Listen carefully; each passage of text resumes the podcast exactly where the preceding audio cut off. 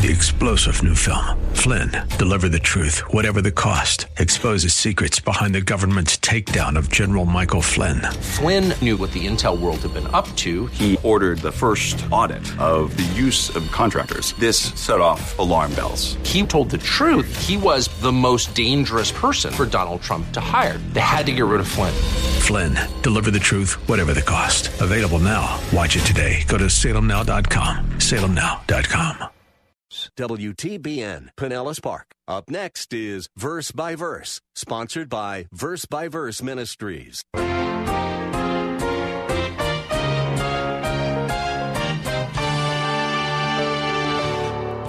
Get an accountability partner and don't do this alone. It also obviously involves being in fellowship. You ought to be in a home Bible study. You ought to be in a Sunday school class. You ought to be in fellowship with others. You ought to be in church. Don't do this alone. If you're struggling out there with all these youthful lusts, then maybe a little light bulb should come on over your head. You know, are you doing it alone? Well, you need others. So I think that's a sensible thing to do. An eyeball would never survive by itself, neither would a hand or a leg. As the body of Christ, we need each other in the same way our physical body parts depend on each other and work in coordination. So, a sensible person would never try to live the Christian life alone. One of the characteristics of a godly young man is that he is sensible. Welcome to Verse by Verse. Pastor teacher Steve Kreloff is leading us in a series of studies from Titus chapter 2 about the characteristics of godly young men. For more than 26 years, Pastor Steve has been serving as the teaching pastor at Lakeside Community Chapel in Clearwater, Florida. When a gymnast learns a new routine, especially if they are ones where they could fall and get hurt, they use a spotter. The spotter is there to make sure that when the athlete makes a mistake, they don't get hurt. If the spotter is experienced, he can also make suggestions to prevent a fall. That's what accountability partners do for each other. As Christ followers, the Lord often leads us into new areas of growth. Accountability partners spot each other. They help prevent falls, and if there is a fall, they help the other partner recover. The sensible, godly young man not only has accountable relationships with others, he places himself under the authority of his elders. If you remember, one of the characteristics of a godly young woman is that she submits to her husband. Well, her husband also submits. Here is Pastor Steve to tell us more about how to be a godly young man. Now, even though Timothy was spiritually mature, he still struggled with youthful lust. And the word lust simply means desires. It does not have to be sexual desires here. In fact, while I think that's included in this, I don't think that's the primary thing Paul was, was talking about. I know that we normally uh, take it that way, but I'm not convinced that's the main thing Paul had in mind. I think what Paul had in mind, based on Timothy's conflicts with uh, elders, leaders in the church, uh, false teachers, that type of thing, uh, the debates that were going on, I think the thought here is that probably while it involved uh, sexual things, it was more like uh, impatience, the impatience of youth, intolerance uh, for people who disagree with someone who's young, a lack of love for those who don't see it my way. I think Timothy struggled with all of these things, and I think all young men do. Um, how about uh, the love of arguing and debating my point? How often Paul has to say to Timothy in first, first and second Timothy, don't argue with these men. Don't get into them, uh, into these, these debates. You concentrate on the truth. You just teach the truth. Don't get into hair splitting theological discussions with them. It's a no win situation, Timothy. Why would he say that to Timothy? Because I think Timothy wanted to do that. Because that is characteristic of young men. They want to debate. They want to show you how much they know. They're not particularly tolerant towards those who see it differently. They, they lack uh, the, the, the maturity to, to know when to back off. And it's nothing but pride. There are other issues too that, that young men struggle with, and I think these were all the uh, the things that Paul had in mind. That certainly this included them, not only pride but loving money and things of that nature. That's why it's very appropriate that Paul said, Timothy, flee these youthful lusts. And so Paul's solution is flee. What does he mean by that? Don't stop and rationalize it when you're in the midst of a temptation to be proud or in, uh, debating someone and, and someone disagrees with you. Run from these lusts. Don't start to even try to think it through. Just get up and get away. Don't even get into it to show how strong you really are, that you can get into uh, a debate, but back off. Paul said, don't even get into it to begin with. But there's more. There's more. The Bible never says don't do something without telling you what to do. And here's what Paul says. He says, not only flee youthful lust, but Timothy, and, and this is a point that a lot of people leave out. They just see the negative. Don't do this, but they don't see the positive. And the positive is pursue righteousness, faith, love, peace. Watch this. With those who call on the Lord out of a pure heart. He says, Timothy, pursue the things of God, obedience. Pursue obedience, Timothy, to God's word. Uh, pursue trusting the Lord in difficult circumstances. Don't debate these guys. Trust the Lord. How about this? Pursue loving them. Timothy, yeah, they disagree with you, and some of them aren't even brethren. And some of them are nasty and they look down upon you and they criticize you and you can't do anything right in their eyes. How about this? Love them, Timothy. How about this when he says, and peace? Yeah, they argue with you and they're contentious and uh, all these things, but how about this, Timothy? Be reconciled to them. Be at peace with them. But how do you do this? Because that's hard. Notice the end, and this is the point that I want you to see where men, young men can be sensible. Notice the end of verse 22. With those who call on the Lord from a pure heart. In other words, don't try to fight these youthful tendencies alone, young man. Get around others, fellowship, accountability. Don't battle this stuff by yourself. Don't do it alone. Have fellowship with others. And this is the great truth of accountability. Accountability. You've heard me say that before. But I want to urge the young men. I want to urge the young men. In fact, this would be good for all the men and all the women as well, but we're talking about the young men this morning. I want to urge you to have, choose an accountability partner. An accountability partner. Why? Because it's common sense to do that. And that's what Paul is talking about. Now, what is an accountability partner? An accountability partner is another person, a believer, who you regularly meet with. You regularly meet with, and they regularly ask you questions about your walk with Jesus Christ. And you ask them questions about their walk. What kind of questions? Well, questions like this. How often have you had your quiet time this week? It's a major question. Somebody comes to you, all kinds of problems. Well, I'm struggling here. First thing you want to ask is, have you been in the Word? Have you had your quiet time? Well, if they say, no, I really haven't. Well, you know the answer. You know the, the problem. Uh, another question is, how have you applied God's word to your life this week? Not just your quiet time, but how have you applied the word to your life? Well, I really haven't. Well, you really need to. And you have an accountability partner. What sins need confession? What sins are you struggling with? What issues are you struggling with? What struggles are on your mind? Also, how, another question, how did you influence, uh, or, or who did you influence this week for Jesus Christ? Now, if somebody's embarrassed to do that, that's why you need an accountability partner. Because, first of all, we're accountable to God. We understand that. But it is also helpful to know that there are other humans who, uh, other believers who are holding you accountable, uh, accountable to do what, what pleases the Lord. So that's a very practical thing you can do. So, so young men, I urge you to be sensible. Get an accountability partner and don't do this alone. It also obviously involves being in fellowship. You ought to be in a home Bible study. When Jack gets here, he's going to start to develop these things. Uh, more home Bible studies, a whole network. You ought to be in a Sunday school class. You ought to be in fellowship with others. You ought to be in church. Don't do this alone. If you're struggling out there with all these youthful lusts, then maybe a little light bulb should come on over your head. You know, are you doing it alone? Well, you need others. So I think that's a sensible thing to do. A second practical thing that a young man can do to be sensible and self-controlled is found in 1 Peter chapter 5. This is another passage of scripture in which the writer specifically addresses young men.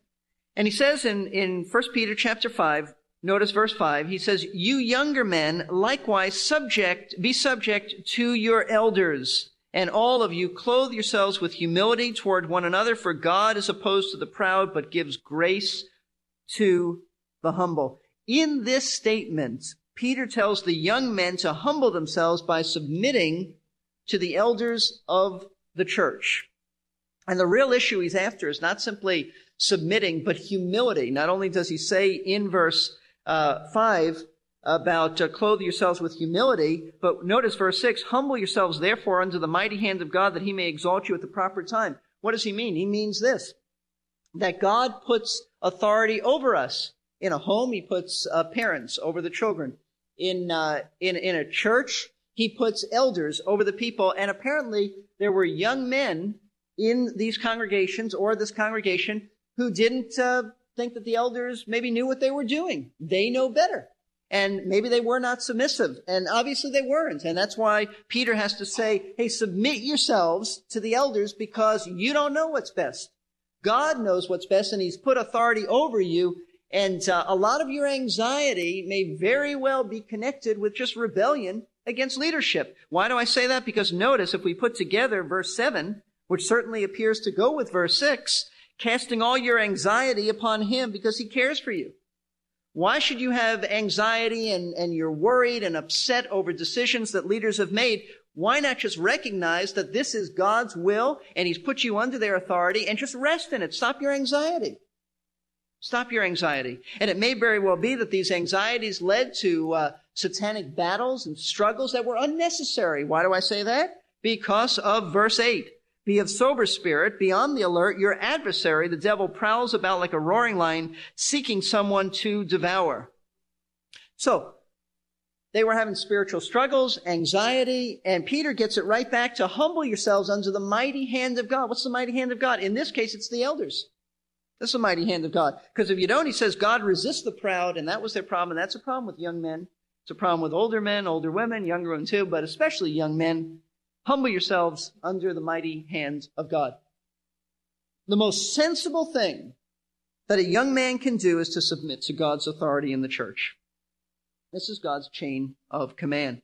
This will help you not to have youthful anxiety related to a lack of submission. Sensible? Yes.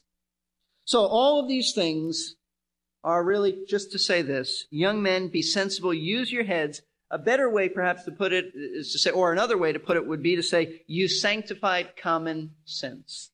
I think that's Paul's point. So now we move, we looked at the exhortation, now we move from that to a very interesting portion of this passage. Uh, key areas for young men to be sensible. What are some of the key areas that God wants you to be sensible in? And we see this in verses 7 and just the beginning of verse 8. In all things, Paul writes, show yourself to be an example of good deeds with purity in doctrine, dignified, sound in speech, which is beyond reproach. So after telling Titus to exhort the young guys to be sensible, Paul directly addresses Titus on some key areas for him to be an example to the young men. You see, keep in mind, Titus, like Timothy, was a young man. They were not beyond 50 or 60. Titus might have even been, probably was, Bible scholars tell us, a little bit older than Timothy. So Titus is probably in his 40s. It's a nice age. Young man. And uh, so Paul calls him to, to set an example, to model sensibility to the young men. Now, I think this is very, very pertinent for those of us who are elders in this church. I speak to those for a moment who are elders in the church who are uh, younger elders, which sounds like an oxymoron, but if Titus was an apostolic representative and Paul was an apostolic, re- uh, and Timothy was an apostolic representative, uh, certainly you have younger elders. These, and I say this to our men and myself, what we're about to, to look at are areas that young elders need to model to the other young men as well as all believers. These are some key areas. In fact, let me just have you look back at 1 Timothy again. We looked at this before, but let me approach it from another angle. 1 Timothy chapter 4. When Paul says, let no one look down on your youthfulness, obviously implies that some were doing it. Now, how does a young man, a young leader, gain credibility? Uh, I think in Timothy's situation, you had the older men looking down on the younger men. You don't gain credibility when you're a leader by uh, telling everybody how many degrees you have. Nobody's impressed with that. Okay? Uh, you don't gain credibility by um, bragging about how much you've done for the Lord. Nobody particularly cares about that. What you do, the way you do gain credibility is just the way Paul says to Timothy, let no one look down on your youthfulness. Well, how? How do I keep them from looking down on my youthfulness? Well, in speech, conduct, love, faith, and purity, show yourselves an example of those who believe. Be an example of Jesus Christ. Be Christ-like. That's the only way you gain credibility. The only way you gain credibility is by your, by your life. Be an example to them, be a model to them of what it means to be a Christian, and they will respect you. So I say that to not only young men, but to young ministers of the gospel. That's the way you gain respect. So, having said that, there are some key areas that Titus, as a young minister, is to model sensibility to the other men. And we find, first of all, in the beginning of verse 7, he says, an example of good deeds. Be an example of good deeds. As their leader, Titus was to set a good example in his own behavior. That's a great truth. This must have been very important in that context because remember, remember that Titus was um, was battling there some false teachers who must have distorted the doctrine of grace. They must have said something like this, yeah, and they were Jewish false teachers. We know that from chapter one. Yeah, you guys teach so much about grace that you don't care how you behave. That was a uh, uh, that was a criticism that Paul encountered often, and uh, we can still encounter that today. Those of us and and those who were born again all believe this that salvation is by grace through faith in Jesus Christ alone, no works. But we need to be careful that we don't uh, distort grace to say that you're saved by grace, but then you don't have to do anything else because Ephesians two ten that says you were created in Christ Jesus unto good works which God before ordained that you should walk in them. So yes, we're saved by grace. However, we are to demonstrate fruit in our lives, which are good deeds. Your good deeds can't ever get you to heaven, but they demonstrate that you have the reality of Christ in your life. That's exactly what James meant when he said, I'll show you my faith by my works. You want to see if I have faith? Look at my works. That's, that's the point here. And this becomes a key thought on how to teach young men to be sensible, how to teach them to behave properly and, and to follow good deeds, because they need to see sensibility in their spiritual leaders. They need to see good deeds there. They need mentors who will model how to be sensible by their good deeds. We all need models. And uh, I say this to our leaders, and let me apply it also to the deacons as well and staff personnel. Uh, but especially to our elders, but to all those in, in leadership positions. Uh, many times the New Testament speaks about modeling, about being a mentor. It may not use the, the word mentor, but it certainly uses the thought of being an imitator, an example. 1 Corinthians 11, Paul said, follow me as I follow Christ. Notice second, uh, or Philippians rather, Philippians chapter 3. I don't hear pages rustling, so I'll get to it. Okay, Philippians chapter 3. Verse 17, Paul speaks about this. He said, Brethren, join in following my example and observe those who walk according to the pattern you have in us. He said, Follow my example. Watch me. That's how you teach sensibility. Guys, you want to know how to be sensible? You ought to be able to look at your leaders and say, So that's how you should live. He said it also in Philippians 4 9. The things that you have learned and received and heard and seen in me, practice these things practice these. We ought to be examples. Second Thessalonians chapter 3, verses 8 and 9, Paul tells them about his example. He says, Nor did we eat anyone's bread without pay, paying for it. But with labor and hardship, we kept working night and day so that we might not be a burden to any of you. Paul said, when I came there, I didn't want you thinking that we came to, to make money off of you. So I worked. I worked night and day. I worked hard. Why did he do this? Verse 9. Not, uh, not because we did not have the right to this. Paul had every right as an apostle to say, listen, I ministered to you, and uh, by right, you ought to pay me for that because the laborer is worthy of his hire. Paul said, but I didn't use that right. Why? But in order to offer ourselves as a model for you that you might follow our example. So you understand that the ministry is not about making money. It's about serving, and I wanted you to have an example for you to follow. That's, that's why Paul did it. Hebrews 13 speaks about the, the elders of the church, the leaders of the church in a great verse. Hebrews 13 verse 7. The writer says, remember those who led you, who spoke the word of God to you, and considering the results of their conduct, imitate their faith. Watch them. Look at them. They're to give you a model. They were a model to you. Remember that. Now, the bottom line is this. Young men need heroes to follow. True? Young men need heroes to follow. And you know what? Their heroes should be the spiritual leaders of the church. That's who their heroes should be. Young men need heroes. To the elders, I say we, we need to uh, make sure that our ministry goes far beyond what we just say in the pulpit or what we have in, say in Sunday school or a Bible study. The pattern of our conduct should be consistent with our teaching, which is another way of saying practice what you preach. That's how you build sensibility into the young men in the church. And young men, you ought to know the elders well, well enough. In fact, it says in 1 Thessalonians, know them who labor amongst you. Know them. It's your responsibility to get to know some of the leaders, elders and deacons in the church. Know them. Know them so that you can see what it is about them that, uh, that you should follow. So, Titus is to set an example of good deeds. Another key area that he's to model uh, being sensible with the thinking is this purity of doctrine. Notice he says that in verse 7, the next thing purity in doctrine. If ever there was an area in, in which to think clearly and sensibly about, especially in our day and age, it's in the area of teaching and doctrinal truths. Paul urged Titus to preach pure orthodox doctrine in contrast to the false teachers around him. Young men, I want to exhort you to take seriously the importance of doctrine, the importance of the teaching of, of the Word of God. Because we are living, we don't expect sound doctrine from the world, obviously. But we are living in a day and age in which even Christians have lost, many Christians have lost balance in doctrine. If they even consider doctrine, balance in it. They have absorbed errors from the world. They have absorbed uh, absolute uh, distortions from the world and it is being incorporated into teaching. And there is a great need today for purity in doctrine. This is a call to think clearly about biblical truth. Many Christians don't. They don't think clearly about being, about biblical truth. They are influenced by subtle and not so subtle error.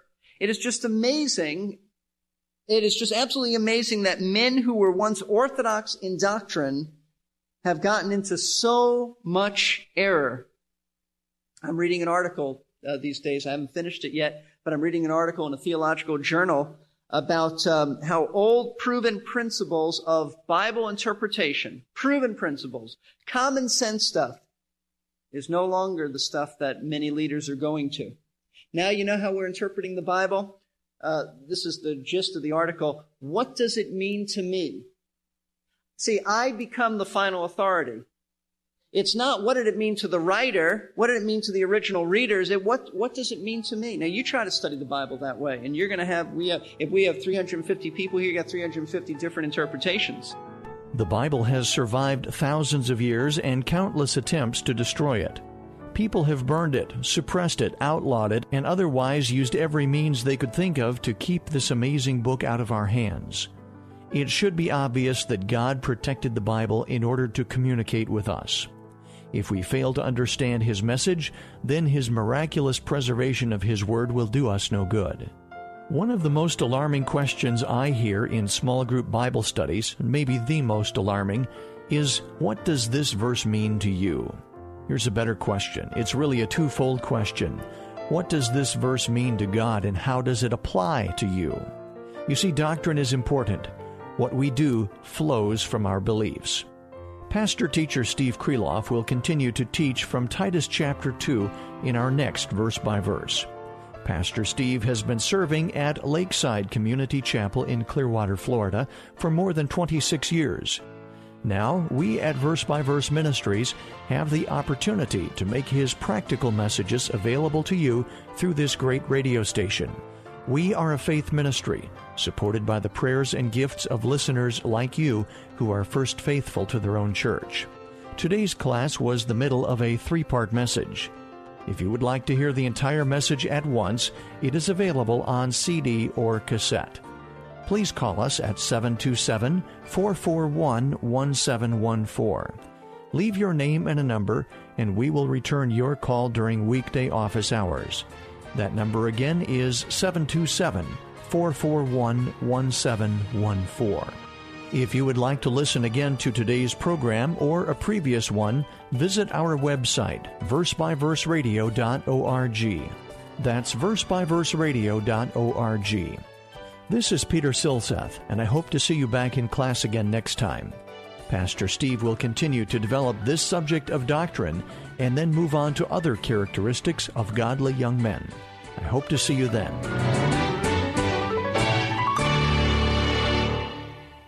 You've been listening to Verse by Verse, sponsored by Verse by Verse Ministries. This program was pre recorded. To learn more, including how to donate to this ministry, visit versebyverseradio.org. That's verse by. We're here to give you strength between. Three star general Michael J. Flynn, head of the Pentagon Intelligence Agency, knew all the government's dirty secrets. He was one of the most respected generals in the military. Flynn knew what the intel world had been up to. He understood its funding. He ordered the first audit of the use of contractors. This set off alarm bells. The explosive new documentary, Flynn, Deliver the Truth, Whatever the Cost, uncovers the facts behind this scandal. Flynn told the truth. He was the most dangerous person for Donald Trump to hire. I find out the worst enemy that I'm going to face in my life is right here in America. They took my assessment and they wanted me to change it. And I was like, I'm not changing it. They had to get rid of Flynn. With in depth interviews, archival footage, and never before seen personal records of the man behind the headlines. I just felt like I was drowning. Flynn, deliver the truth, whatever the cost. Available now. Watch it today. Go to salemnow.com. Salemnow.com.